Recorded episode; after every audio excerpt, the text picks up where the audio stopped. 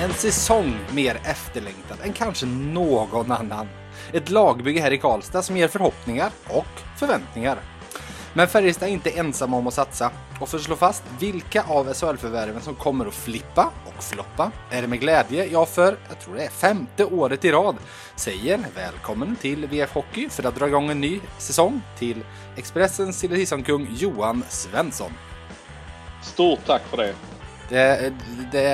Hur känner du att du är först ut? Du är liksom, ni är inte ens igång med eran poddsäsong än. Du ringer oss till, vad känner du? Jag känner mig faktiskt ganska ringrostig, men det känns ju någonstans ändå som att säsongen avslutades typ igår. Så att, precis. Alltså, det känns ju verkligen inte som att vi har haft en lång sommar, vilket vi inte har haft heller. Jag menar, det har varit NHL-draft precis och nu ska vi trampa igång här. Så att det känns som att det är väl bara att sätta igång maskineriet helt enkelt. Gött, vi hjälps åt att dra bort den lilla rosten. Ja, absolut. Du, jag vill börja med att gratulera. Tidernas värdningsbomb, SHL avslöjade du. Brian Gibbons till Linköping. Hur kändes det att dra in den? Jag visste inte att det var det då. Att han, alltså jag har ju någonstans har noterat att du har skrivit om honom tidigare. Men det var ingenting jag hade en tanke om att när jag fick fram den en måndag förmiddag tror jag det var som jag skrev om det att just det, det är den där killen som du har skrivit om så många gånger som du verkar helt frälst vid. Ja, här tror man att man känner någon på riktigt så kommer det ett mess från dig bara. Vad är det med dig och Gibbons egentligen? Och jag bara, herregud. Han har inte lyssnat på mig en sekund under de här åren. nej, tydligen inte. Ja, nej, men du, jag tänkte faktiskt... Jag börjar med ett litet mini-avslöjande att jag kommer faktiskt inte ha med Brian Gibbons bland mina flippar. Varför? Jo, alltså säg så här. Säg, jag har 2 grabbar. Säg om någon av dem skulle hamna i SHL om 15-20 år. Nog hade det sett riktigt illa ut om jag då hade haft med dem som en flippvärvning, eller hur? Du likställer det med dina egna barn? Ja. Jag känner exakt samma. Alltså alla vet hur mycket mitt hjärta bultar för Brian Gibbons. Och det är helt omöjligt för mig att hålla isär känslor och tankar kring honom. Så han är på en egen nivå. Han kommer att bli SHLs bästa spelare. Men om jag säger det så är det ingen som kan ta mig på allvar liksom. Utan det är för mycket känslor inblandade när vi pratar om Brian Gibbons. Ja, men det är bra, då har jag honom på flopplistan istället då. Du, vanligtvis, du har varit med tidigare och gjort profilruta. Du har varit med många gånger och gjort associationslek. Det finns väl en myt tror jag som säger att alla celler i kroppen byts ut typ var 7:e år. Jag googlar på det där och det verkar som att forskningen säger väl att det där är nog snarare en myt. Vissa celler byts betydligt oftare och vissa celler byts aldrig. Men skitsamma, människor är väl ändå på något sätt föränderliga och därför så tänkte jag nu att jag tror nog faktiskt att det är dags att vi kör en riktig profilruta på dig. Trots att du är återkommande för att vi på nytt får presentera dig. Namn? Johan Svensson. Ålder? Ja, där får man fundera lite men landade på 37 nu för ett gäng månader sedan. Mm. Familj? Ja, det har jag. Men tyvärr har jag inga husdjur längre men de slog mig nära. Ja, okej. Okay. Mm. Är det någon som har gått bort eller vad är det som har hänt? Ja, nej, jag var tvungen att avliva min hund här i vintras, tyvärr. Så att, det blir lite tomt utan henne. Mm, det förstår jag. Du bor här i bilen, eller? Nej, jag skulle nästan kunna säga att jag bor i Malmö, men jag bor väldigt mycket i Åre också nu för tiden. Ja, jag köpte en lägenhet och det har varit fantastiskt skönt att vistas i Jämtland i lugn och ro under pandemin. Bortsett de här veckorna då det var en jävels massa folk och jag åkte i liftarna. Ja, men jag åker inte så mycket, då får man ju hålla sig borta. Men det har varit väldigt isolerat och skönt att kunna jobba från Åre. Mm, det förstår jag. Du hoppas att Östersund ska gå upp SHL? Ja, de har en fin hockeyhall faktiskt. Ja, det har varit smidigt. Du, yrke, vad säger du där då? Jag är frilansande hockeyreporter på Expressen då, som en uppdragsgivare. Jag har faktiskt aldrig haft ett fast jobb i hela mitt liv. Hur lång kontrakt har du? Skriver du år för år eller funkar det? Ja, man skriver... nu har jag skrivit år för år skulle man kunna säga. Så en omförhandling då varje år, annars löper det på då. Har du KHL-klausul, Schweiz eller hur ser det ut med sånt?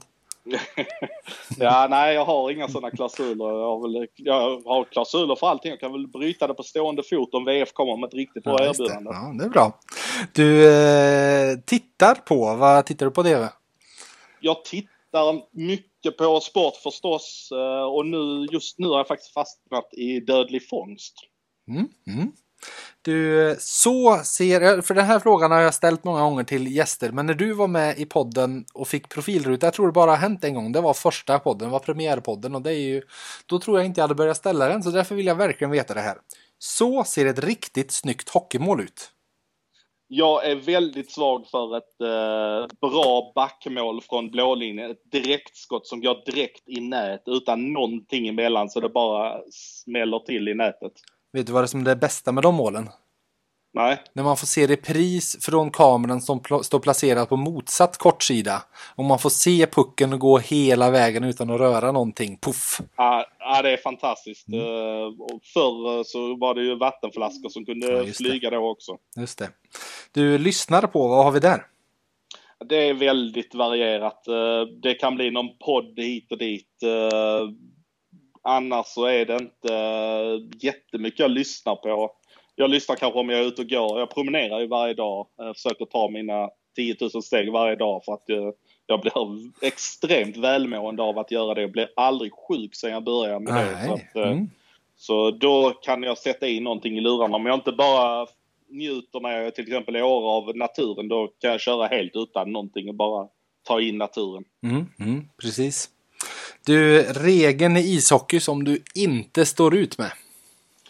Det är väl ingen regel så som jag inte står ut med, men jag stör mig väl på det här med när det har slagits icing, att lagen inte blir bestraffade för att de försöker fuska med bytena, att man bara håller på att säga till hela tiden, och det blir väldigt segdraget istället för att spelarna vet vad som gäller. Och hade de blivit utvisade så hade det inte varit något mygel alls med det längre. Nej. Du läser. Vad har du där? Jag läser dagstidningar skulle jag väl säga. Obskyr favoritsport på OS? Nu under sommar-OS har jag väl ingen jättefavorit så, men när det gäller vinter-OS så drar jag till med att curling är en fantastiskt rolig tv-sport.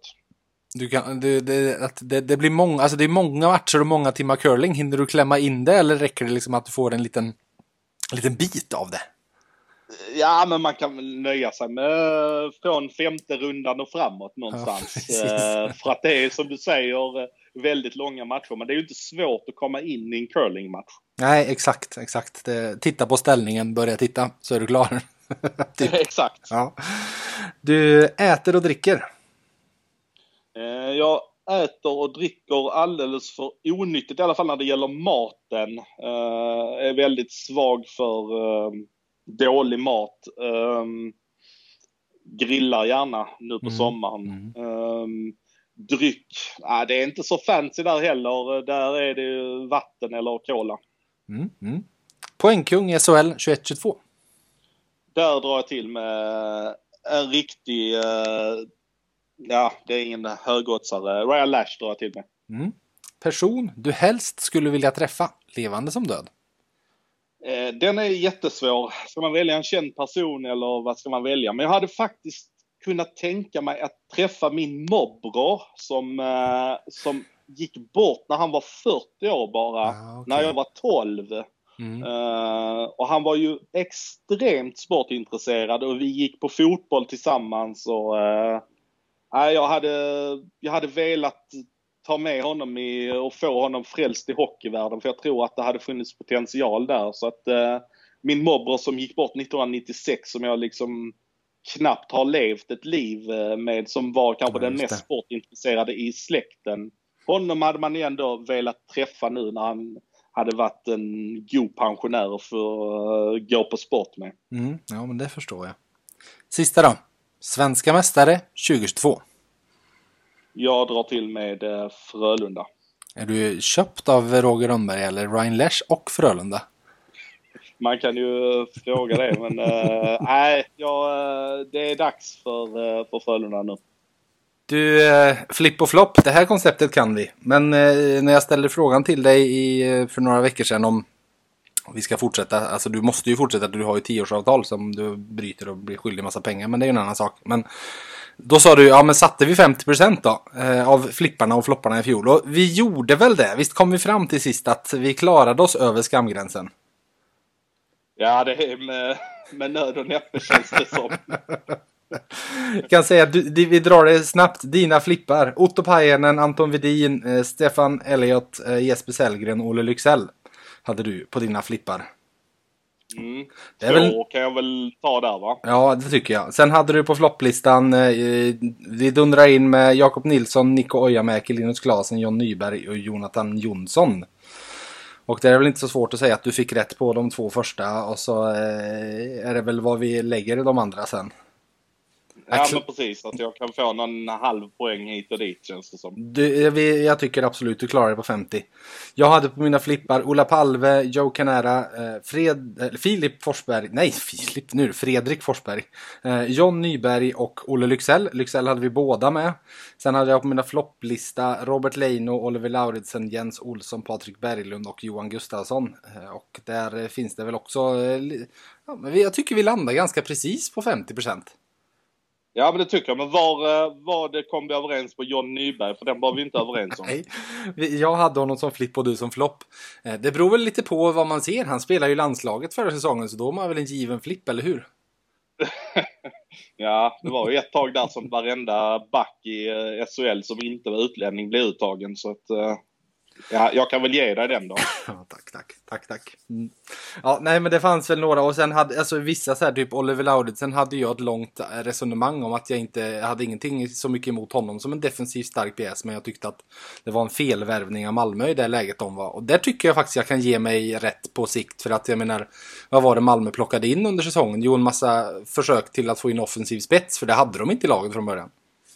Nej, exakt. Nej, alltså Lauritsen var ju... Han hade ju problem många stunder, så att den kan jag verkligen ge dig rätt för. Sen var det väl kanske inte det spelmässiga som man tog in Lauritsen för, utan det var ju ledaregenskaperna som man var i starkt desperat behov av i det läget, men att jag betalar de pengarna för det. Så nej, jag ger dig rätt på den. Ja, precis. Vilken är du mest nöjd med då?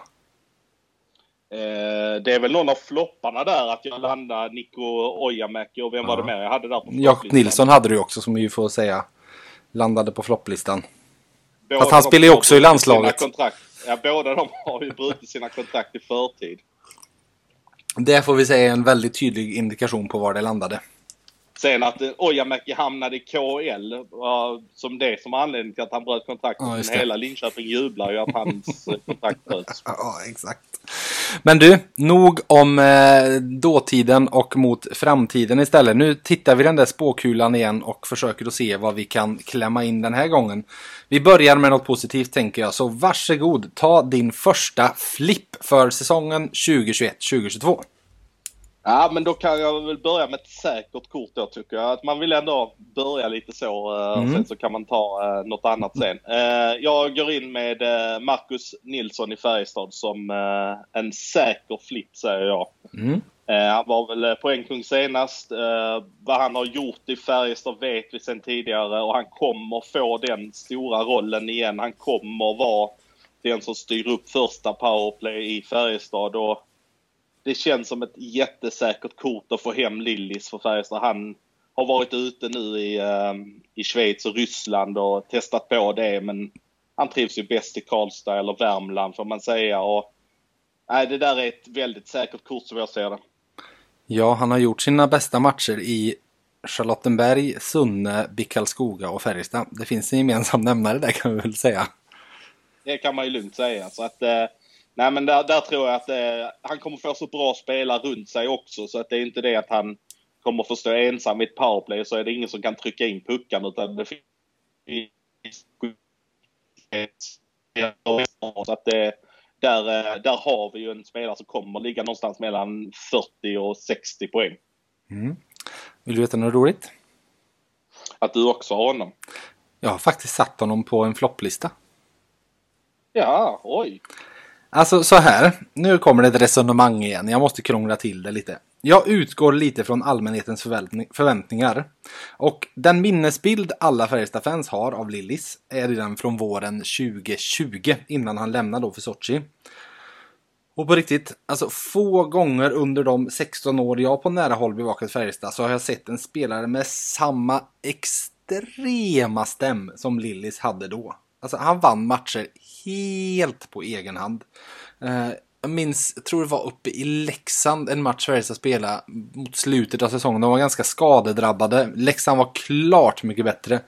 Färjestad lyckades få matchen till förlängning. Och det var det som att han bara, nej men nu tar jag av det här. Nu får det räcka. Vi ska vinna. Han gjorde sin gubbe, gjorde ett mål och Färjestad fick extra poängen. Det var lite på den nivån med honom då. Att bestämde han sig, ja då blev det så. Otroligt överlägsen.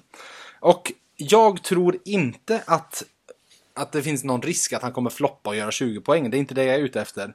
Men han gjorde 54 poäng på 50 matcher. Och det är inte jätteofta det händer i SHL faktiskt att någon kommer upp i de siffrorna. Du sa 40-60 poäng. Jag tänkte fråga dig, var skulle du säga flippgränsen ligger på honom? Flippfloppgränsen ligger på honom i poäng. För att det här är ju en poängspelare. Marcus Nilsson, landar han på 20 poäng, då har han ju en dunderflopp givetvis. För att det är ju poäng han ska göra. Men var skulle du säga man får dra gränsen? Ja, men gör han säg under 30 poäng så är det ju en flopp. Och 30 poäng är ändå svårt att göra i SHL. Det är lite det här jag är ute efter. Och jag tror att många skulle se honom bli besvikna om det landar på den där 30 poängen som, alltså bortsett från den här 19-20 säsongen när han gjorde sina 54, så är det ju 30-35 poäng ofta han har legat på liksom. Så lite där. Men jag är inne på att han kommer få så bra folk runt sig oavsett om det är skador i truppen eller liknande, och man får x antal powerplay på en match, så att jag är helt inne på att det kommer trilla in på en ganska löpande för honom. Jag kan inte se att det skulle vara helt plötsligt 8 poänglösa matcher på raken för honom, utan det kommer komma assister hit och dit, så att han kommer ändå landa in på någonstans kring 40+. Ja, nej, och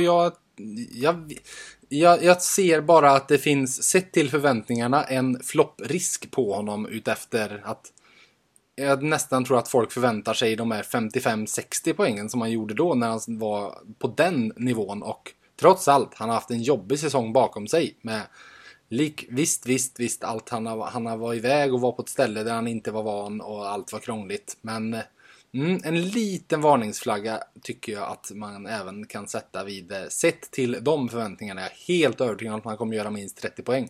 Men jag skulle säga att han måste över 40 för att vara en flippvärvning i alla fall. Och ja, det kanske han klarar. Så men, egentligen, det här kanske är en inte flippvarning snarare än en floppvarning. Jag vet inte vad jag ska kalla det, vad jag dragit till mig egentligen. Nej, men alltså, säg att han landar in på 36 poäng och de är flera stycken i laget som gör det. Då är det ju inte en flopp för den sakens skull. Då beror det lite på vad Färjestad slutar som lag. Slutar de etta i tabellen och, alltså i grundserien, och de har flera som gör det och han gör det, då är det ju lugnt. Men slutar de 5-6 i tabellen och han har gjort 35 poäng, då är det ju en flopp för mig. Ja, det kan jag väl hålla med om. Så att det är ju väldigt svårplacerat. Det är mycket olika faktorer som ska vägas in där. Men jag tror i alla fall att han gör 40 poäng minst. Vi välkomnar i alla fall Marcus Nilsson till sällskapet av John Nyberg och Bill Sweat som spelare som vi har haft på flipp- och flopplista samtidigt. Så det var ju kul. Verkligen. Varsågod att ta din första flopp då. Då kör vi en flopp och då kör jag... Ja, men då kan vi väl ta någon som jag tror kan landa riktigt tungt. Jesper Pettersson i Linköping finns det nog jättehöga förväntningar på från många i LHC, där han var bra i Djurgården. Men där är det många djurgårdar som jag har pratat med som säger att mycket beror på att han spelar i backpar med Bobby Nardella. Ah, okay. Jag tror att det är väldigt mycket förväntningar att Jesper Pettersson kommer till Linköping nu, och han har fått ganska bra betalt. Jag är tveksam till om han kan väga upp vad lönekuvertet faktiskt säger att han ska prestera där. Vem skulle du tro han landar med som backpartner i Linköping? Han kan väl nog landa med ganska många där. Att det skulle kunna bli Bäckman, det skulle kunna bli Junland när han är frisk. Han ska väl vara borta till oktober. Mm. Skulle kunna vara Max Lindroth också. Någon av de tre kan jag tänka mig att man parar ihop med Jesper Pettersson. Och där skulle jag väl säga att kanske en sån som Mattias Bäckman som är spelskicklig. Han gjorde det jättebra efter det där långa skadan. Vad bra han var där mot slutet av säsongen.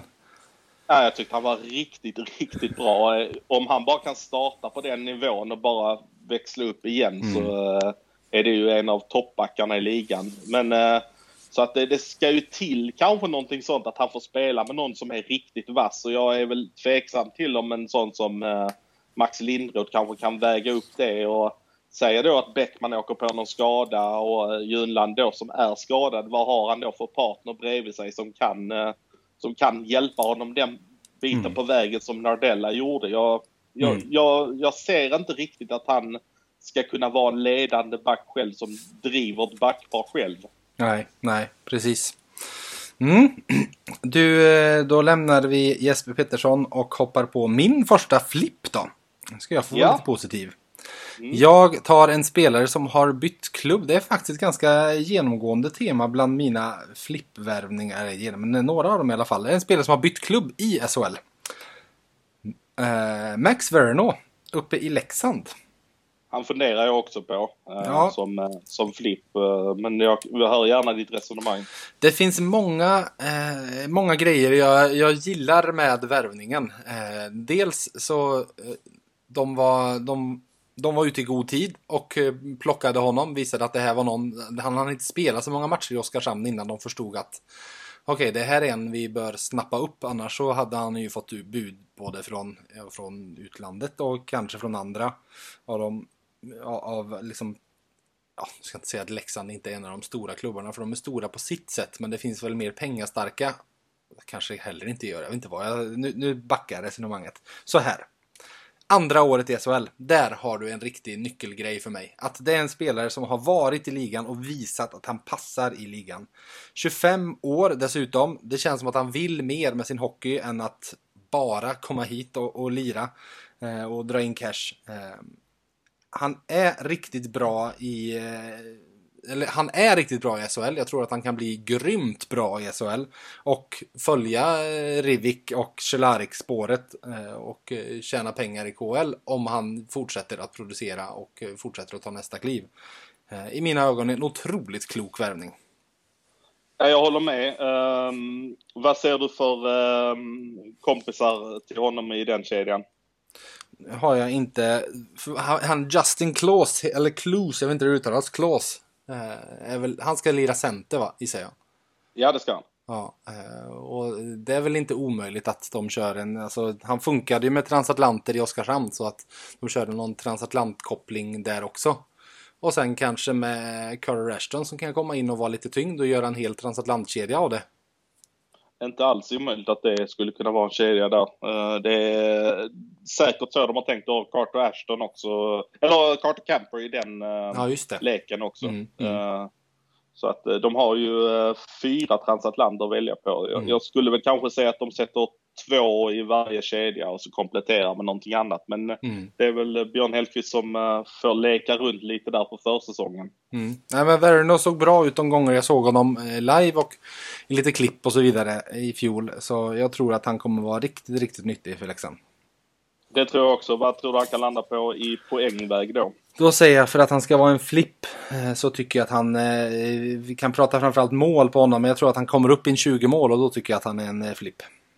Ja, jag gjorde 12 på 25 i Oskarshamn, så att då är han ju god i alla fall för 25 på 52 då. Precis som man håller det snittet. Så det är jättebra värvning av Leksand i mina ögon. Ja, håller med. Varsågod att ta din andra flipp. Då fortsätter lite grann på Oskarshamnsspåret då, för att nu tar jag en spelare som är i Oskarshamn. En ung spelare som inte har fått sitt genombrott på SHL. Jag tror att en sån som Lukas Piler faktiskt kan få ett litet genombrott där i Oskarshamn den här säsongen. Han har ju inte alls fått det utrymmet som han kommer få nu i Oskarshamn när han har spelat i Örebro. Han var jättebra där när han avslutade säsongen i BIK Karlskoga. Gjorde ganska mycket poäng från en backplats där. Och Oskarshamn har inte råd att inte satsa på en sån som Piler. Så jag tror han kommer få hur mycket förtroende som helst. Mm. Han har varit i miljön tidigare. Det blir ingen chock för honom att komma ner till lilla Oskarshamn eller vad nu spelare kan resonera. Utan jag tror att han vet exakt vad han får i klubben, i staden, och jag tror han har ett ruggigt förtroende hos tränarstaben, vilket gör att han säkert kan göra en 22-25 poäng från en backplats i den rollen han kommer få där i år. Blir han först PP-back, tror du?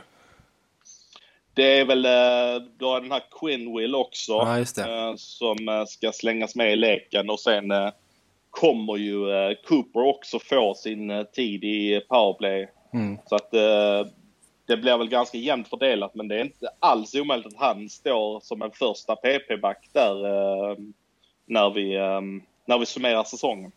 Det finns ju lite hål att fylla efter Nolan Sajak, så kan man väl säga. Så är det ju, i alla fall i det offensiva. Mm. Sajak var ju jättebra i det. Sen dippar han väl lite grann under säsongen. Han började ju jättestarkt och ledde ju backarnas poängliga, men han avslutade inte lika starkt. Han gick väl i takt med hela laget egentligen där, Sajak. Men nej, jag tror Piler kommer vara riktigt vass där faktiskt. Mm. Mm. Jag går på min andra floppvärvning. Och när vi ändå pratar om Oskarshamn så känns det som att det finns en öppen dörr att slå in. Ska vi slå in den? Ja, gör det. Jag kanske har honom också. Dale Weise. Är det så man säger? Så uttalar amerikanerna hans efternamn i alla fall. Dale Weise. Mm. Alltså, Thomas Fröberg brukar göra mycket rätt. Men den här värvningen förstår jag inte överhuvudtaget. Alltså, att värva en 32-åring som inte har spelat på en säsong, bara det sticker ju ut. Men det må väl vara. Men alltså, hade han haft att innan han inte spelade på ett år så var han grym, då hade man ju ändå känt att ja, men där finns ju så mycket. Det där kan han ju inte tappat under ett år när han inte har spelat. Men det blir ju värre när precis allt pekar mot en karriärskurva som bara har pekat spikrakt neråt i ganska många år.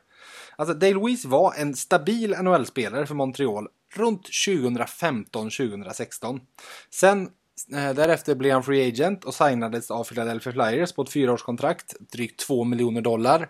Och han blev liksom ganska snabbt en av de här spelarna som var överbetald och inte presterade i paritet med det kontraktet han hade. Och då blir det ju lite jobbigt när det är 2 miljoner, var det 2,225 eller något så här, men den summan.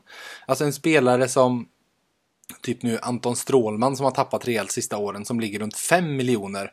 När han tappar så blir det ju på ett sätt, men när det är liksom en som ligger på de här summorna och tappar och inte presterar i klass med kontraktet, då blir det ju jobbigt. För de där $2 miljoner var han aldrig nära att leva upp till. Jag tror det tog 2 år, så han petades redan under de första åren i Philadelphia.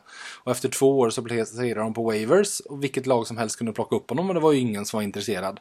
Sen hamnade han tillbaka i Montreal mot slutet, men och där lirade han ju knappt alls sista åren, utan spelade mestadels i AHL och gjorde inga större siffror där, gjorde väldigt få poäng. Om vi då är inne på pengar, jag hoppas att Oskarshamn inte har lagt för mycket pengar på honom, för jag har svårt att se vad han... Alltså det man ska betala för i mina ögon är folk som faktiskt gör poäng och bidrar där. Det tror jag inte han kommer göra. Jag har svårt att se att han är kvar i laget när säsongen är över. Ja, alltså jag har ju också honom på flopplistan. Och alltså jag har ju snackat en del med reportern på Barometer, Jesper Hallberg, som har pratat med honom. Och han sa att han kommer ha familjen kvar där borta i Kanada. Och han driver ett eget företag. Han har inte spelat på ett år. Och sen så hade han ju sagt i någon intervju med Hallberg där att alla spelare som någon gång har spelat i NHL kan gå in och producera i SHL. Ring Fredrik Sjöström och fråga. Ja, det är ju rätt många exempel på den typen av spelare. Men alltså, jag är ju väldigt orolig med vad han går in med för självbild i det här. Så att jag det känns ju som kanske den mest givna att sätta upp på en potentiell flopplista inför den här säsongen. Mm. Exakt. Ja, det finns otroligt många varningsklockor på alla det sätt. Så vad tror du prislappen ligger på honom? Ja, det ligger ju inte på under 100 000 dollar net på honom. Det tror jag inte. Så att det är ju en av de dyrare i Oskarshamns lag åtminstone. Det är väl de här bröderna Sohorna och han säkert som är bland de dyrare i laget.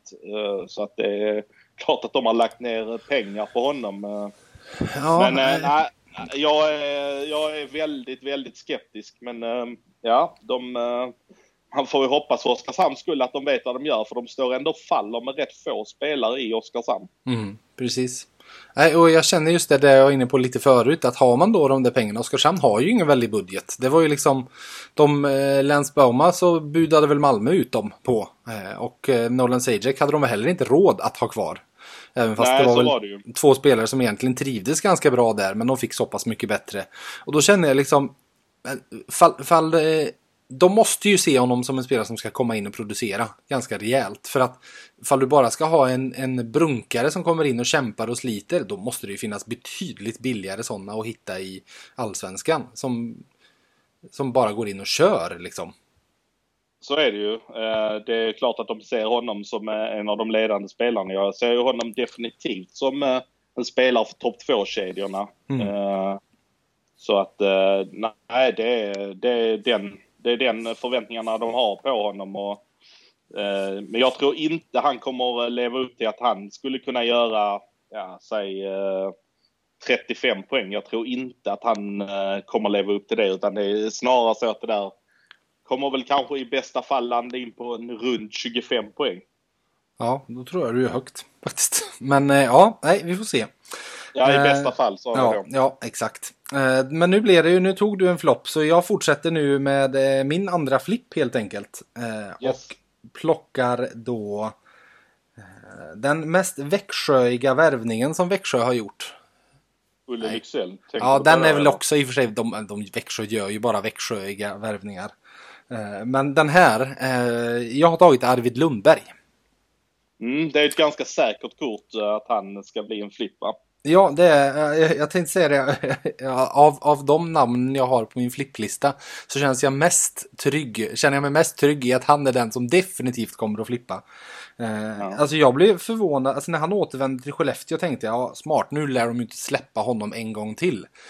Efter den utvecklingen, han var ju okej och bra i Skellefteå och så blev ännu bättre i Växjö och var riktigt, riktigt nyttig där.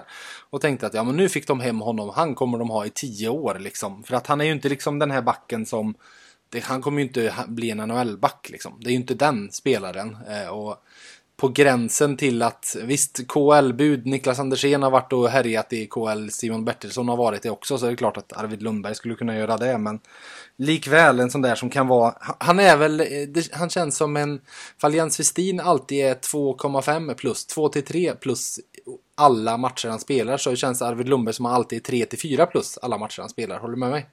Ja, alltså verkligen. Arvid Lundberg är en underskattad back som jag tycker är en landslagsmässig back. Han har varit inne och spelat några landslagsmatcher också. Så att, men där är väl sanningen egentligen att han gick och väntade på någonting i utlandet som aldrig riktigt blev av. Och sen norpa Växjö honom när de kunde. Och han visste vad han fick där i Växjö. Så att, och han har ju vunnit saker i Växjö och trivs under Sam Hallam. Så att... jag förstår att han gick dit igen när det kanske var svårt att få någonting i utlandet. Sen satt ju Skellefteå ganska så tjocka rent ekonomiskt med att man tog hem Pudas. Och man ser ju framför sig att man behöver trycka på lite på kontraktet på en sån som Oskar Nilsson när det går ut nästa vår. Och man ser också framför sig att... en sån som Adam Wilsby kanske ska få ett stort förtroende och man ska öka på pengarna där. Och sen signar man om Damberg som är en defensiv back också.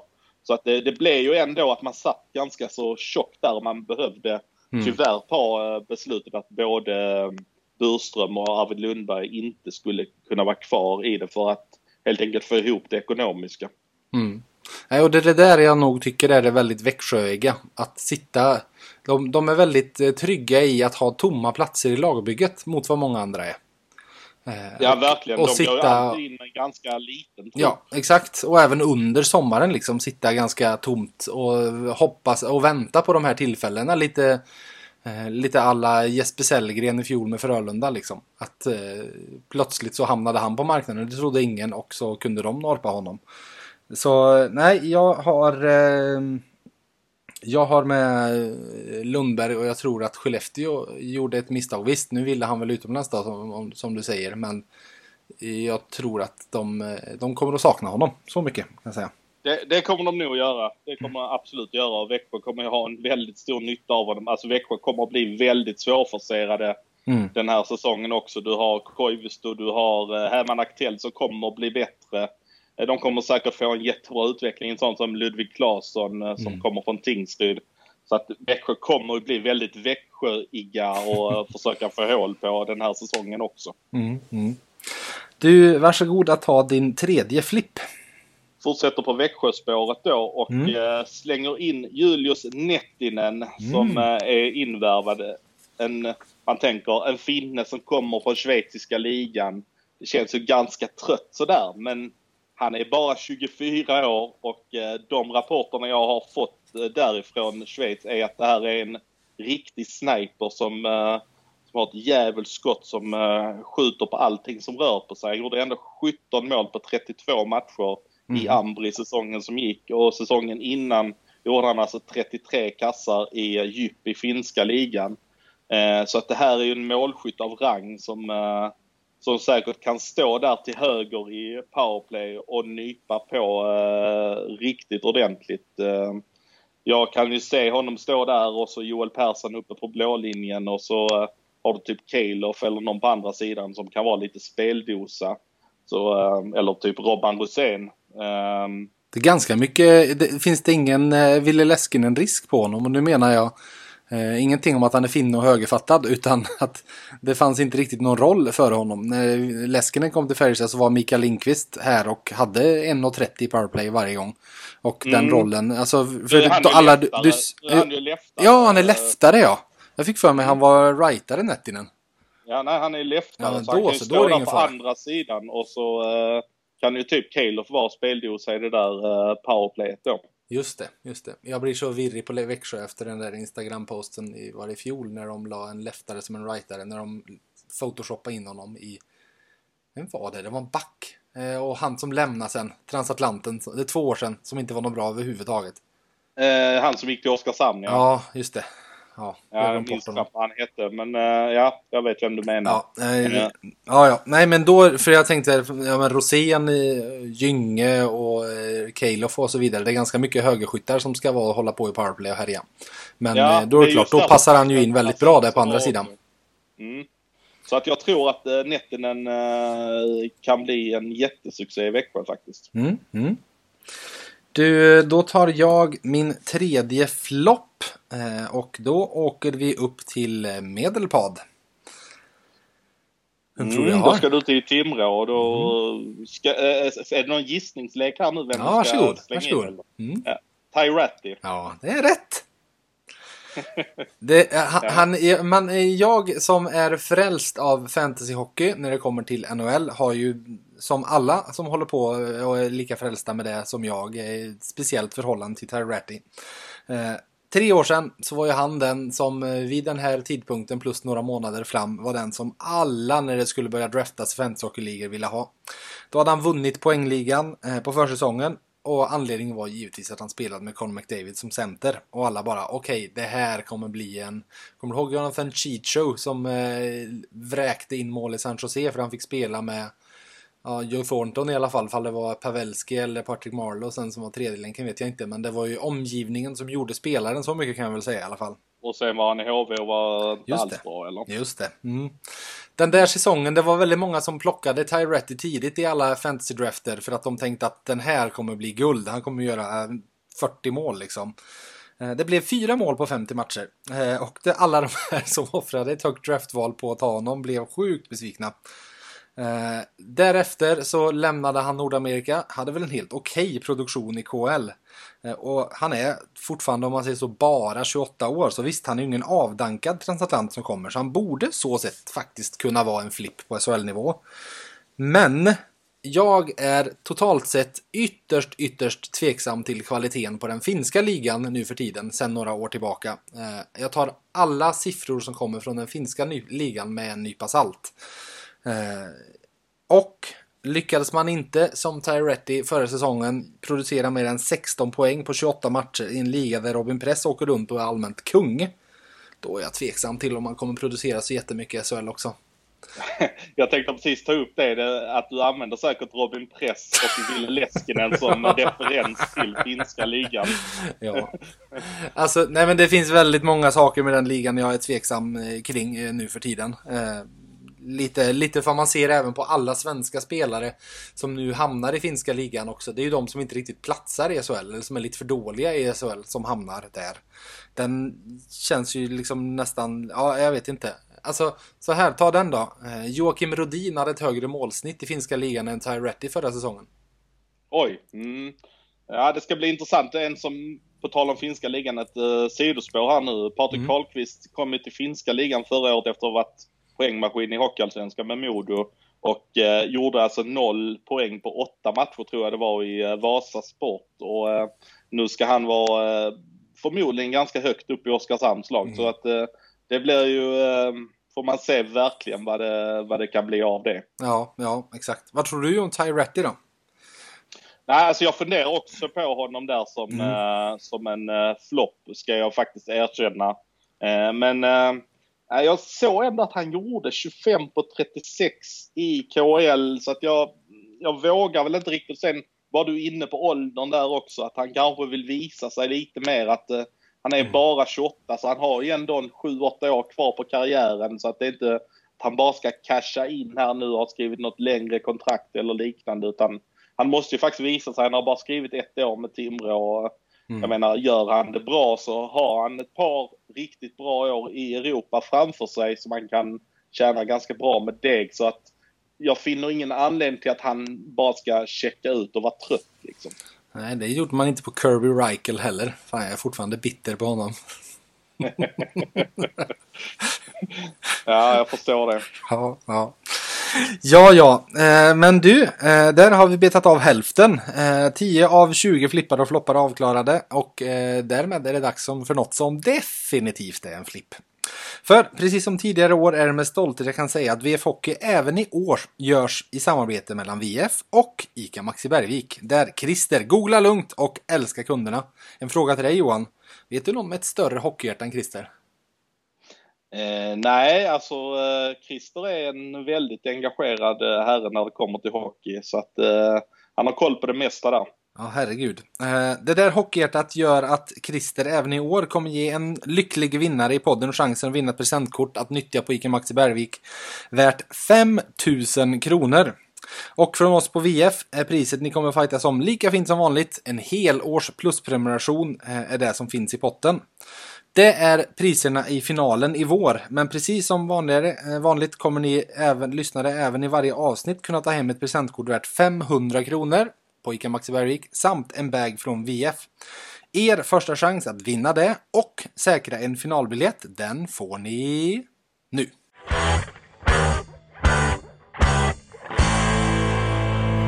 Hej, Christer med personal här. Vi på Maxi Karlstad älskar hockey.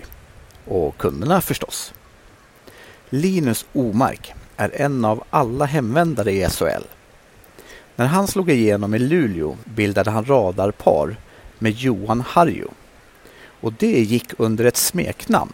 Och vi undrar vilket. Lycka till! Så hörs vi i nästa avsnitt av VF Hockey. Googla lugnt!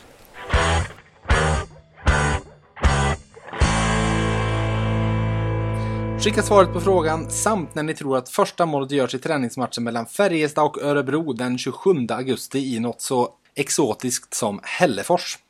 Ni tävlar som vanligt genom att skicka med det till hockey@vf.se och förutom en finalbiljett tar vinnaren alltså hem presentkort värt 500 kronor på ICA Maxi Bergvik. Dessutom, den där bägen ni får från VF, ta med den till ICA och fyll den just nu med 270 piglinglassar. Så mycket skulle 500-ringen räcka till. Det är bra. Piglin, flipp eller flopp förresten? Definitivt en flipp. Ah, okej, okay. Det isar inte i dina tänder när du äter isglass? Nej, men tricket är ju att vänta till den har smält till sig lite. Man kan bryta av den. Du är en erfaren piglinätare. Ja, men jag är mer en iglo-kille. Ja, men vem är inte det? Herregud, du måste väl... iglo känns som en hockeyglass. Ja, den är riktigt bra. Du, vi fortsätter på vår lista och på mitt körschema så står det flopp nummer 3 från Johan Svensson. Varsågod. Då tar vi en annan spelare som var från KHL. Vi pratade om Tyratti som hade ändå levererat rätt bra i KHL. Och den här spelaren har faktiskt levererat ganska bra i KHL. Till och med jäkligt bra i KHL. Men där börjar åldern ticka upp lite. Vad är hans ambitioner i karriären? Så jag slår till med... man måste ändå våga här nu. Det är ju verkligen 50-50 om han kommer lyckas eller inte lyckas. Men... Mikael Rohoma i Leksand. Alltså han har gjort jättemycket poäng i KHL, men åldern börjar ticka upp lite. Vad har han för ambition? Han har skrivit 2 år med Leksand här nu. Det är inte så att han behöver göra jättemycket. Skulle han inte göra det bra här i Leksand så kommer han ju förmodligen få något bra någon annanstans beroende på att han har levererat så starkt i KHL och finska ligan innan dess. Så och ska han axla Marek Riviks det är det jag känner att på tal om skor och fylla och det där. Ja, alltså jag ser inte riktigt att han ska fylla det. Det är ju i stort sett ingen som hade klarat av det med tanke på hur bra Marek var här senaste säsongen. Det är väl kanske inte så att Leksand sitter och säger att du ska vara lika bra som Marek Rivik, för det är ju helt orimligt. Så att, men jag känner att man var inte riktigt på hugget på honom, utan det här var mer en spelare som jag får känslan av att det fanns kanske ingenting bättre. Vi vågar inte vänta ut någon okänd jänkare borta i AL för att få vår första center, så vi kör med honom och Kloss där, så har vi ändå hyfsade centra, men vi vet inte riktigt. Så jag sätter lite flopprisk på honom.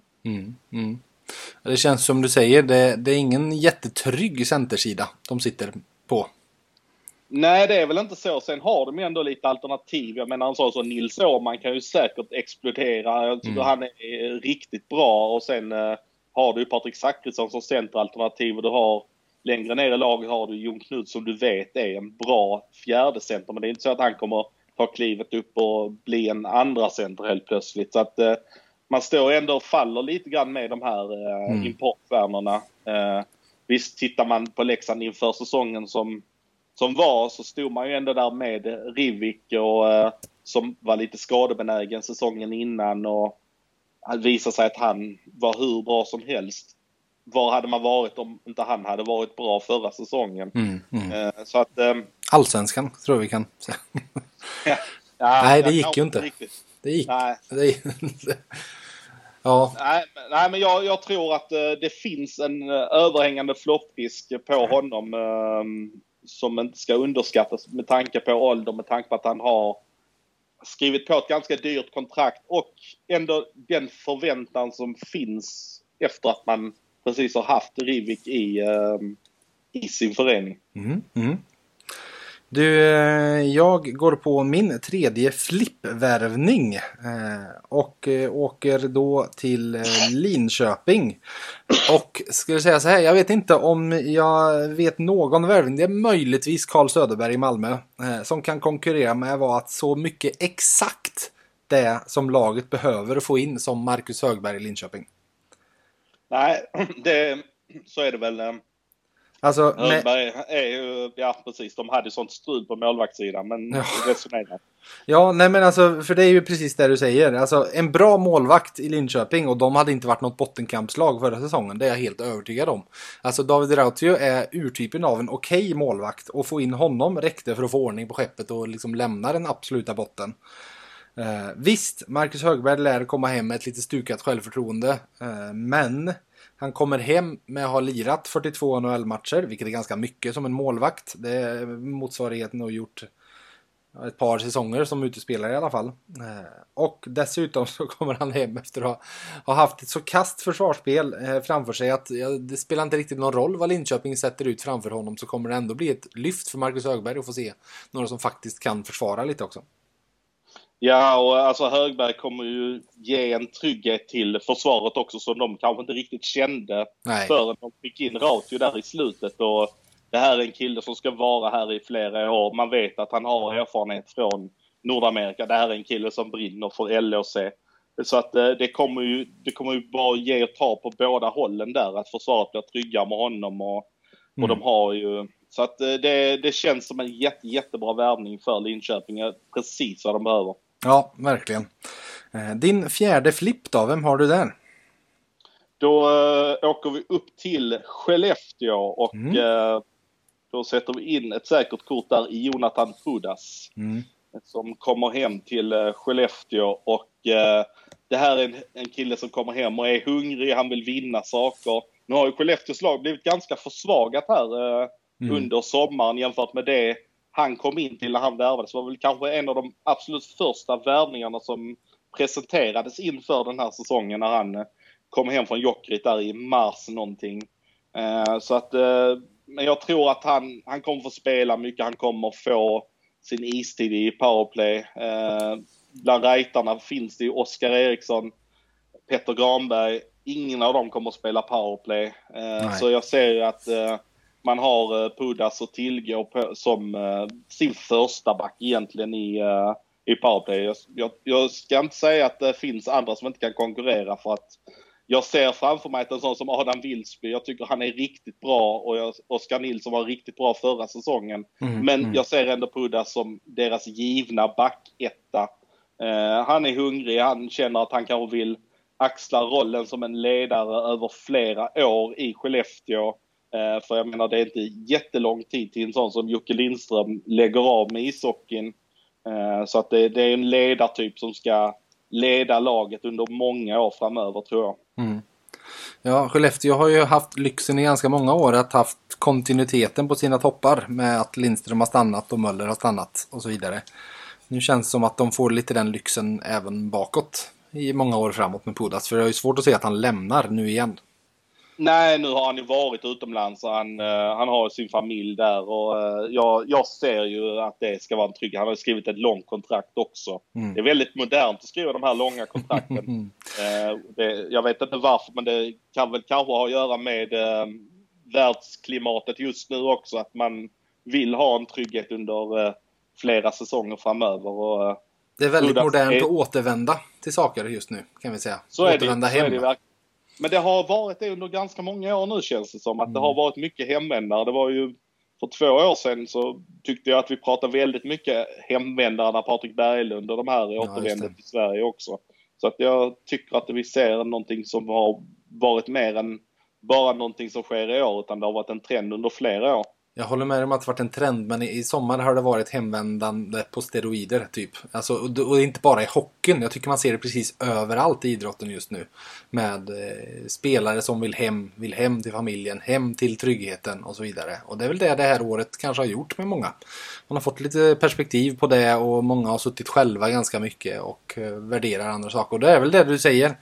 De långa kontrakten ger en möjlighet till både trygghet och till att faktiskt tjäna rejäla pengar över tid, även fast man väljer tryggheten hemma. Ja, det är många potentiella tröjor i taket som kommer hem nu, och så uträttar man någonting under 4, 5, 6 år här nu kanske. Ja, men exakt. Du, jag ska gå på min nummer 4 flopp, och det var en spelare jag faktiskt trodde nästan du var på väg att ta på din flopp förut när du tog Rohoma där. För att mycket av det du sa i början passade in på min flopp. Ja. Nämligen Linus Videll i Djurgården. Funderar också på den, men jag bangar ur på den. Du bangar ur. Men, så här, 2012, det var då han lämnade AIK mitt under säsongen och stack till KHL. Vet du hur många KHL-klubbar han har tillhört sedan dess? 2012, vad har vi då? Är det 8 eller 9 säsonger? Hjälp mig med matten där. Ja, 9 säsonger blir det väl. Jag tror det blir 10 säsonger med att han lämnade under den 12-13 säsongen redan. Men 9 och en halv säsong typ. Då har han väl avverkat i alla fall 7 klubbar på de åren då. 8. För mig så är det en jättevarningsflagg så fort en spelare oavsett idrott håller på att byta klubb hela tiden. För att jag har svårt att tro att någon spelare självmant... Alltså okej, ja, det kan ju vara så att man alltid jagar det högsta lönekuvertet. Att det är liksom, nej men de gav mig $50,000 till, eller $10,000 till, då tar jag dem.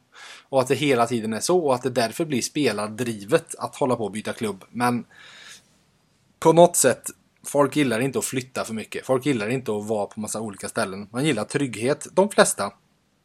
Och då känns det som att det finns någonting lagdrivet i att en spelare hela tiden håller på och byter klubb.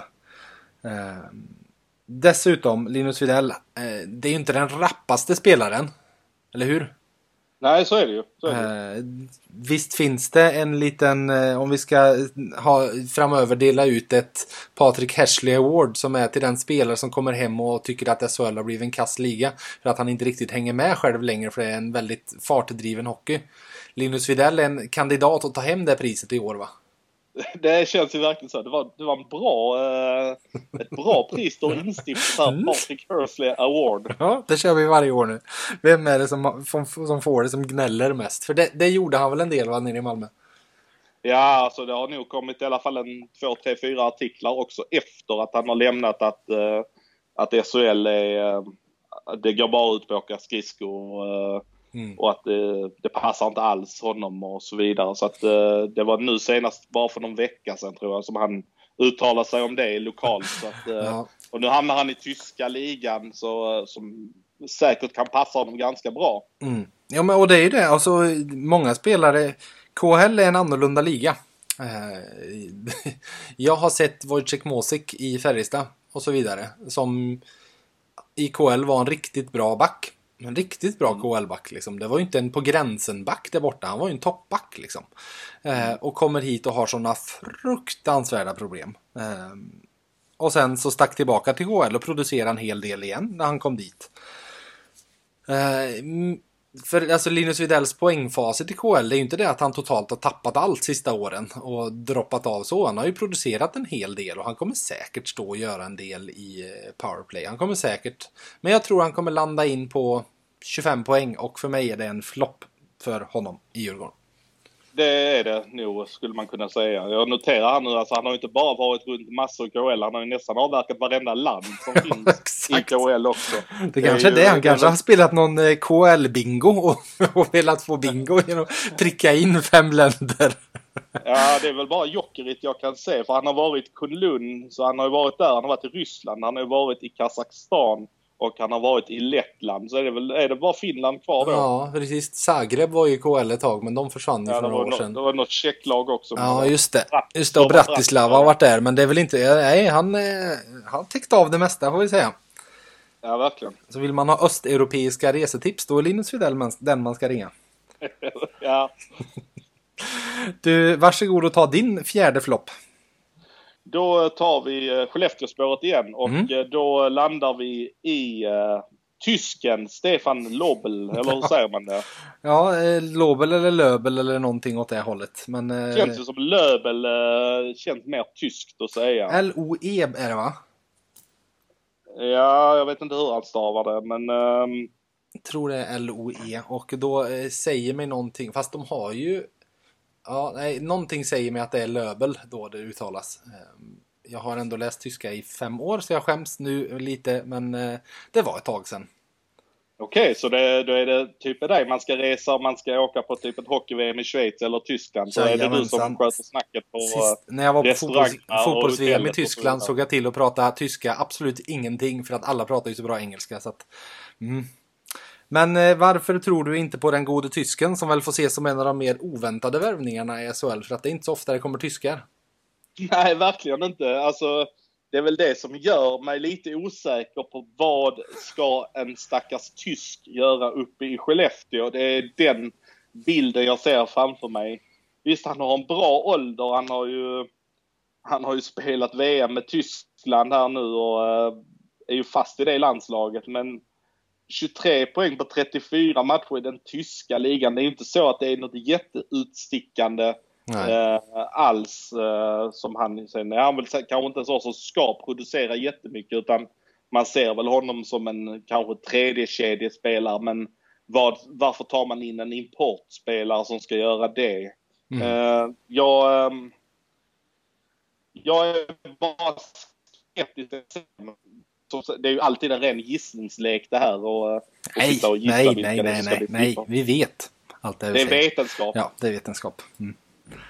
Ja, nej, men jag har bara svårt. Visst, han har spelat i ett bra lag här nu i tyska ligan. Adler Mannheim är ju ett bra lag, men nej, jag är bara skeptisk. Jag såg en som kom från Adler Mannheim på ganska nära håll nu under den senaste säsongen i Malmö, Järvenen, som kom in. Ja, just det.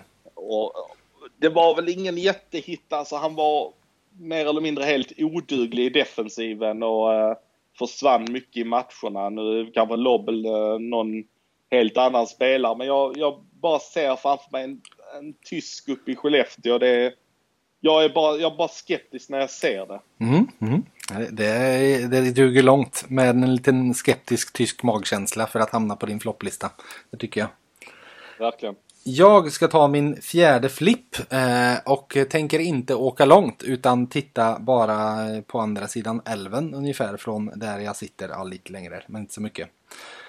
Jag var faktiskt ganska nära på att plocka Mikael Wikstrand på den här flippplatsen. För att jag tror att precis det han står för, både vid sidan av isen som ledare och på med sitt spel, är väldigt mycket av det som har saknats i Färjestad de här senaste 2 åren.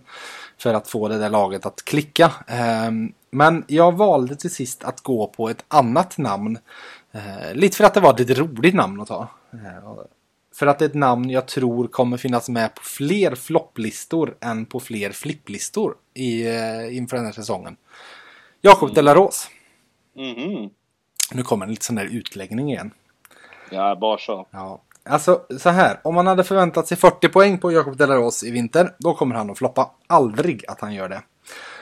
Men lite det jag var inne på förut, mitt Oliver Lauridsen spår i fjol med Malmö, då var argumentet att de snarare behövde offensiv spets. Så använde jag nu ungefär samma argument med Dellarås, fast omvänt på något sätt, eller vad man ska säga. För att göra mål, det kan Johan Penneborns Färjestad. Det har de om något bevisat under alla år han har lett laget.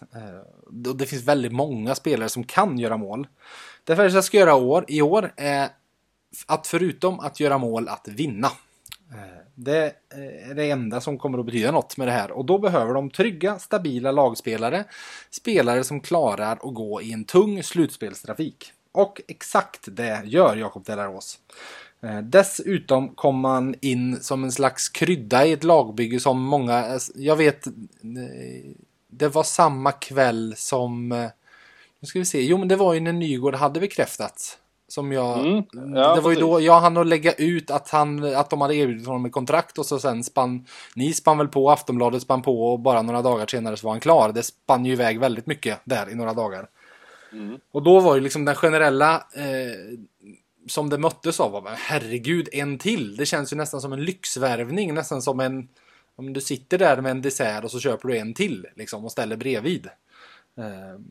Och det, för mig påminner det lite om Junlandvärvningen 2011. Då kom han till en backbesättning det var Sanne Lindström, det var Jonas Frögren, det var Chevs, Jonas Brodin, Magnus Nygren och så vidare. Det var ju en backbesättning som i princip var 5+ redan innan Jonas Junland kom in, och så kom han nämnde inte det där förstnämnda 5+, utan det där var ju en medelmåtta. Men det var inte han som drog upp, utan de andra gjorde det givetvis. Där, men Junland kom likväl in och gav liksom en nästan 5 plus backsida, definitivt 5 plus. Och det är lite det jag känner med Jakob Dellarås också. Att det, ja men herregud, det såg redan väldigt bra ut och så plockar de in ytterligare en högmeriterad spelare. Så därför, just för att jag tror att han är så mycket av det som det här Färjestad lagbygget behöver, så tar jag med honom på min flicklista. Ja, alltså för när han värvades så fanns ju både Jakob Nilsson och Olle Lycksell med i truppen också. Precis.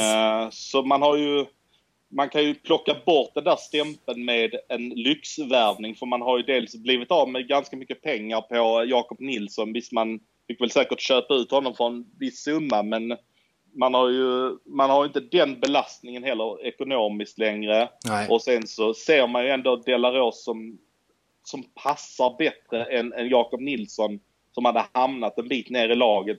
Man kan ju se en Jakob Dellarås som är en typ 3D-center och gör ett jäkligt bra jobb. Mm.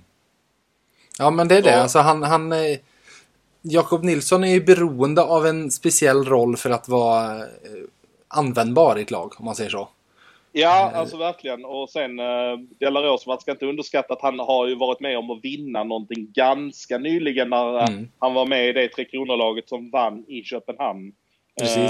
2018, Wikstrand var väl med där också. För det är ju inte så att det kryllar av SM-guld i Färjestad-truppen, vilket är ganska ovanligt. Som att ha spelare som har vunnit saker, det är väl Per Åslund, Martin Johansson och Pontus Widerström mer eller mindre som har vunnit SM-guld i Färjestad-truppen i dagsläget. Ja, det har du nog rätt i. Ja, absolut. Så jag tror att den kryddan som där han, visst VM är ju en kort turnering, men att ändå känslan av hur det är att vinna saker, den känslan som man vill uppnå som lag, den ultimata lagkänslan, den ska inte underskattas. Nej. Dessutom vet du vad han har gjort mer. Han har gått runt en hel säsong i ett lag som precis har vunnit Stanley Cup. Faktiskt. Ah. Han kom till St. Louis det året de var mästare, efter de hade vunnit där. Och tror jag heller inte ska underskattas. Och gå runt i ett lagbygge som faktiskt nådde hela vägen. Och gå runt i det omklädningsrummet och suga upp vibbar och lärdomar och så vidare. Det tror jag man lär sig mycket av, så sett. Mm. Ser du att Jakob Dellarås skulle kunna få en powerplay-plats också? Det finns så himla många att spela på. Det beror liksom på, ska du ha in... Jag har svårt att se att han kommer i ett första powerplay. Det tror jag inte. Där skulle jag gissa att forwards, alltså Marcus Nilsson är given, Mikael Lindqvist är given. Jag skulle tro att Joakim Nygård är given. Han spelade där i höstas när han var hemma igen. Sen ska man liksom inte underskatta typ att en Per Åslund får fortsätta spela powerplay till exempel. Victor Ejdsell ska väl spela powerplay. Han har nästan aldrig spelat i första powerplay, utan han blir väl på Lillis-platsen i andra PP skulle jag säga snarare.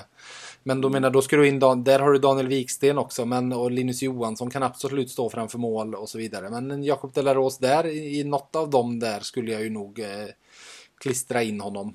Och då är ju inte Gustav Rydahl i PP, det vet jag inte om han absolut måste vara. Det kan funka utan honom där och så vidare. Och plus att nu pratar vi ut efter att det ska vara 4 forwards dessutom i båda formationerna.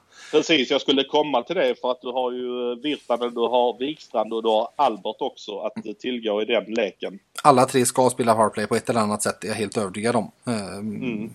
Jag har svårt att tro att Färjestad fått igenom Detroit-lånet av Albert Johansson utan att på något sätt lova honom, lova Detroit att han kommer att få spela powerplay. Men...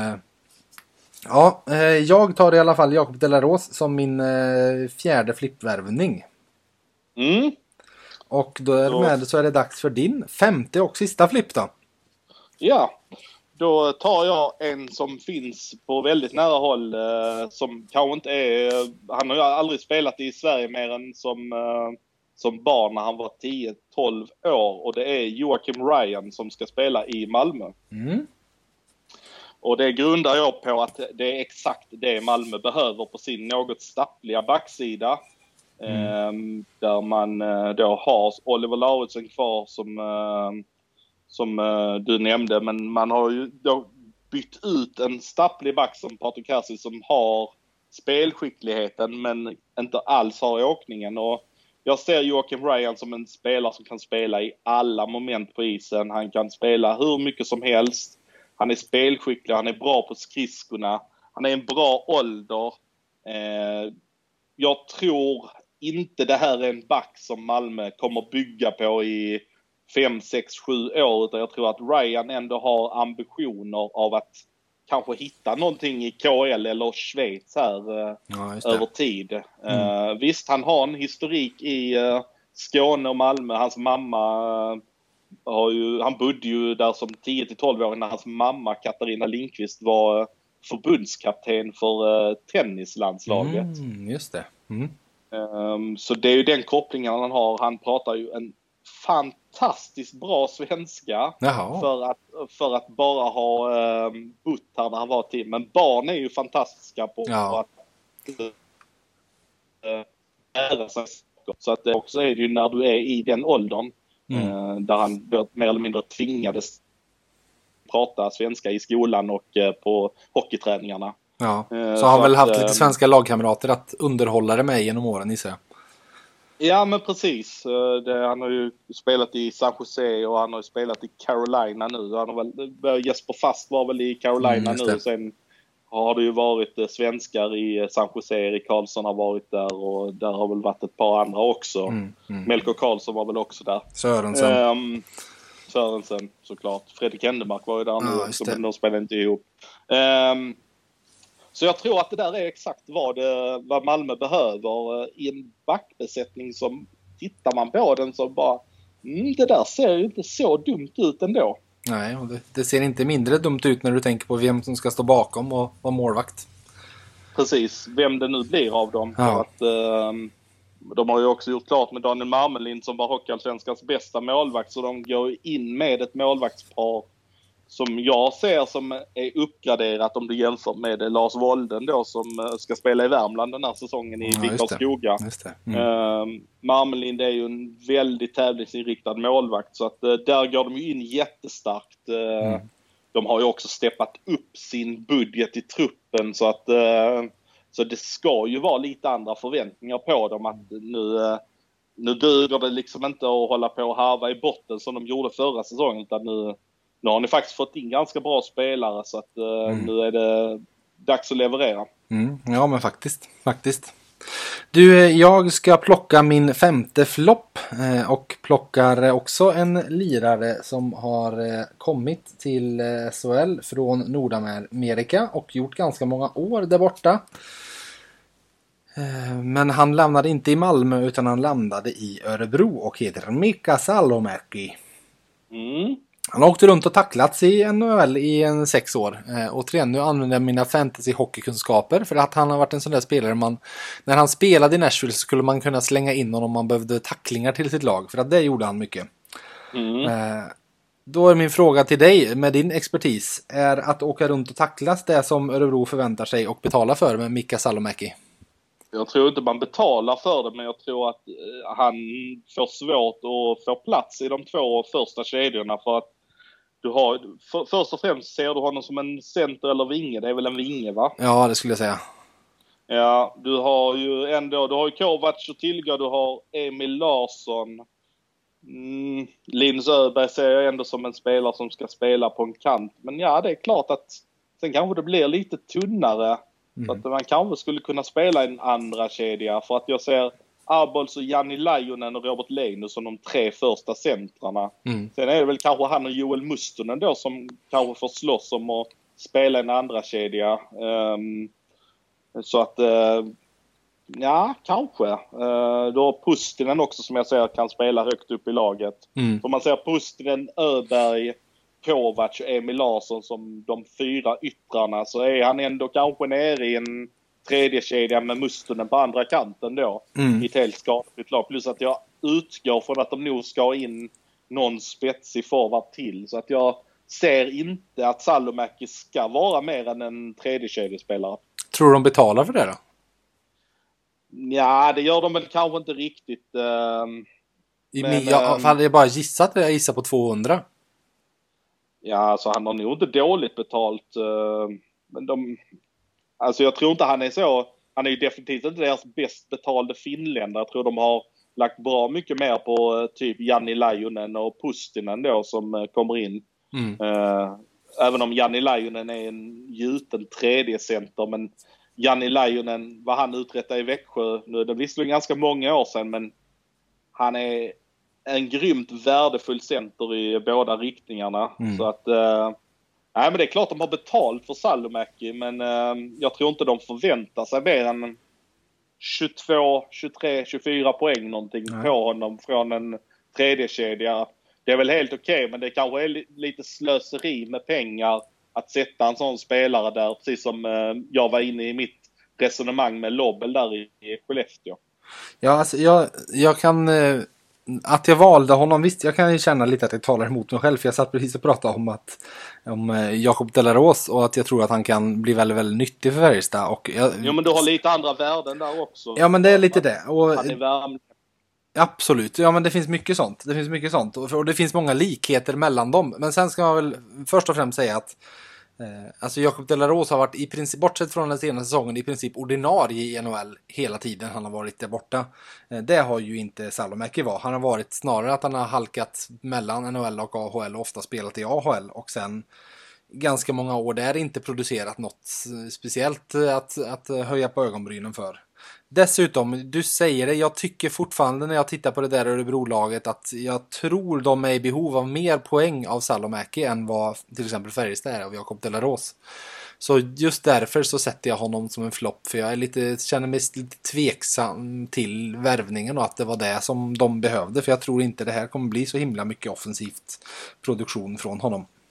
Nej, det blir det nog inte, men du har ju ändå en hel del produktion att vänta dig i Lane och i Emil Larsson, i Kovac. Abels var ju hur bra som helst i slutspelet och börjar kanske på den nivån nu.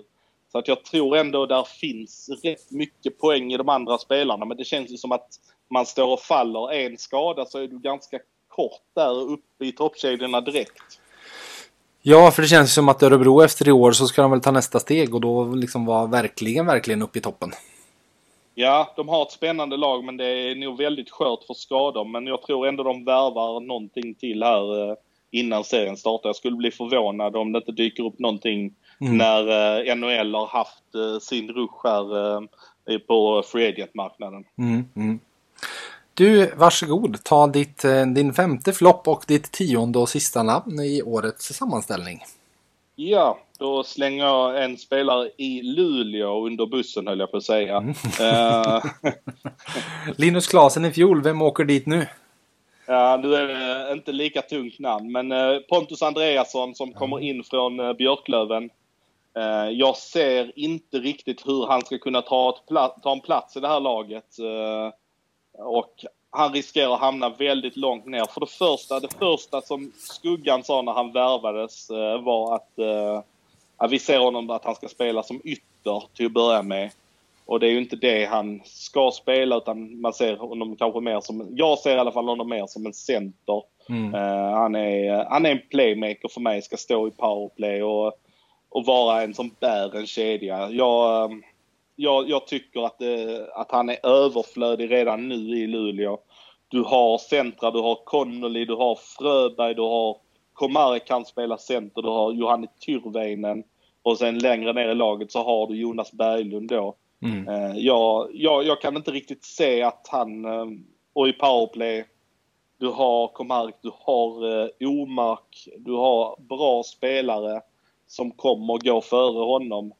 Så att jag ser en David Lindqvist framför mig att vara jättebra i Björklöven och dominerade där och värvades tidigt av Luleå. Men det blev ingenting av det. De har 15 forwards och då måste man kanske spela in sådana som Fabian Lysell och Karl Mattsson före en kille som Pontus Andreasson. Så jag tycker han blir överflödig. Vickal Skoga 2024 då, eller något sånt? Ja, skulle kunna vara. Ta fart i karriären igen.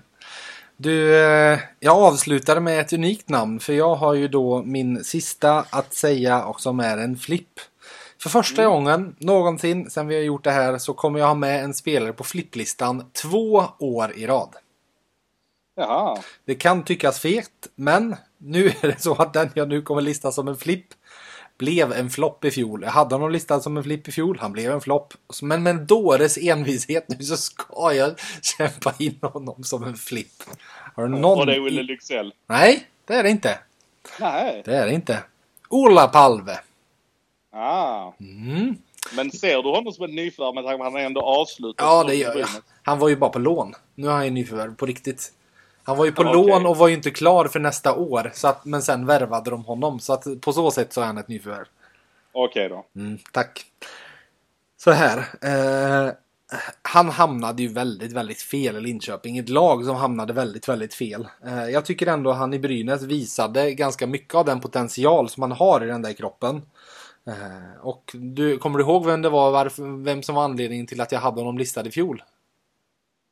Nej, det, Håkan Loob har talat gott om honom. Jaha, okej. Ja. Och då kände Håkan Loobs ord, det är ju Guds ord. Det vet ju alla. Mm. Så här, svag säsong i SHL i fjol, gjorde faktiskt ändå 10 mål och 26 poäng. Det var en flopp, men det ändå liksom, det landade väl någonstans från att det var total katastrof till att det i Brynäs faktiskt var helt okej. På gränsen till bra många stunder. Jag tror att han nu stiger till 40 poäng den här säsongen och att jag om ett år när vi sitter här så kan jag till sist säga vad var det jag sa? Jag visste ju att Ola Palve skulle bli en succé. Finns tränare nu också. Just det, han kommer ju förstå honom. Alla nycklar till hans hjärta och hans spelskicklighet kommer han att ha. Du vet, det finns så många saker som talar för flipp. Ja, nej men alltså han kommer säkert få en ganska tongivande roll där. Jag tror inte att en sån som Greg Scott rör som lagets första center, men där bakom så finns det nog goda möjligheter att han kan spela som en andra center. Ja, vi får se. Jag håller tummarna för 40 poäng och att jag får stå och vara stolt om ett år. Ja, det unnar jag dig. Tack. Du, nu är det dags för dig att tävla innan säsongspremiären av VF Hockey är avklarad. Yes, vi kör. Du kan ju det här, ni har ju snott konceptet rakt av så att det är inget konstigt för dig. 10, 8, 6, 4, 2 poäng. Och det du ska få är att det är en person jag söker, givetvis då med koppling till ishockey. Absolut. På 10 poäng. Pappa var landslagsman, men personen jag sökte valde en annan sport. Draftad 2011 i 7:e rundan, men kom att skriva NHL-kontrakt. 2011, var är man född då? Då är man född, vad är man, 18 när man draftas? Då är han född 93. Oj. Nej, det är för svårt. Det är för svårt. 8 poäng. Valde tapparen när han återvände efter sin kometkarriär i USA. Gjorde den gångna säsongen 37 poäng på 44 matcher. Valde tapparen när han återvände från USA. Är det här en liten kluring att det inte är en finländare alltså? Ja, jag säger ingenting. Och jag vill ju bara påminna dig nu att har du ett svar så vill jag ju inte att du säger det utan att du säger den inte högt utan men du kan väl resonera. Nej, alltså jag så här spontant så är det ingenting, ingen klocka som ringer alls för mig här när du...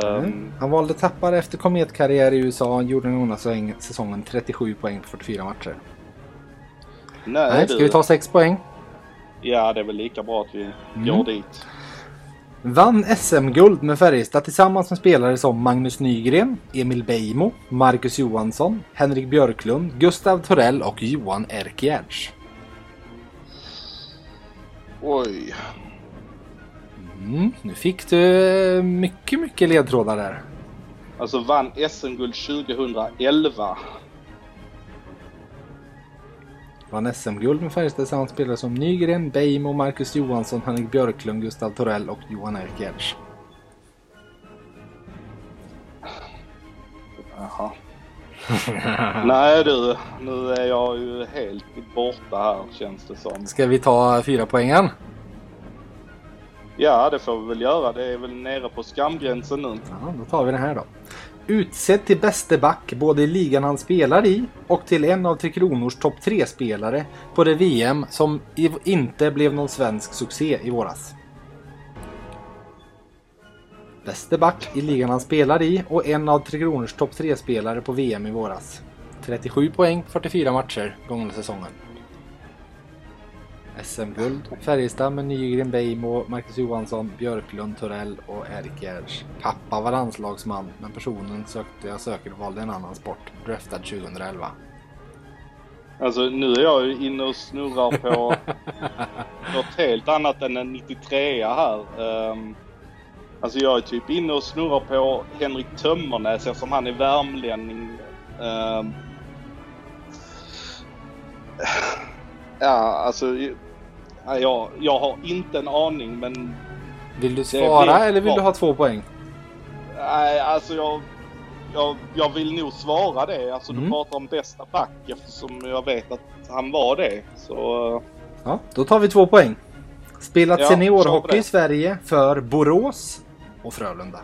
Men är sedan 2017 inte det minsta generad över att dra på sig en servett och kommer att fortsätta lira för den schweiziska storklubben minst 2 år till. Grattis, du tog det på 4. För du, den här var tuff alltså. Den här var ju tuff på riktigt. Det var den. Pappa landslagsman i annan idrott. Ja, det har jag ingen aning om. Nej, Björn Tömmernes, en bandylegendar i Baltic. Aha, okej. Nu blir Oliver Bum arg på mig om jag inte kunde Baltic-historien. Ja, det är dåligt. Sen är det här att Henrik Tömmernes blev draftad som född 1990-2011. Han var 21 år när han blev tagen. Så han var ju överårig och dessutom dubbel. Ja, det var väl sista draften han fick gå i skulle jag tro. Men kom ju sen och skriva en NHL-kontrakt med Vancouver. Och det var ju när han kom hem. Han gjorde kometkarriär. Han spelade för Utica Comets i USA. Där hade du en ledtråd. Sen som alla som varit utomlands så kunde han ju inte sticka hem till Sverige och dubbelbeskattas. Så då blev det Tappara där han ju spelade innan han sen kom hem till Frölunda. Och den gångna säsongen så var det 37 poäng på 44 matcher. Och det där SM-guldet då. Alltså man kan vinna SM-guld på flera nivåer. J18 till exempel.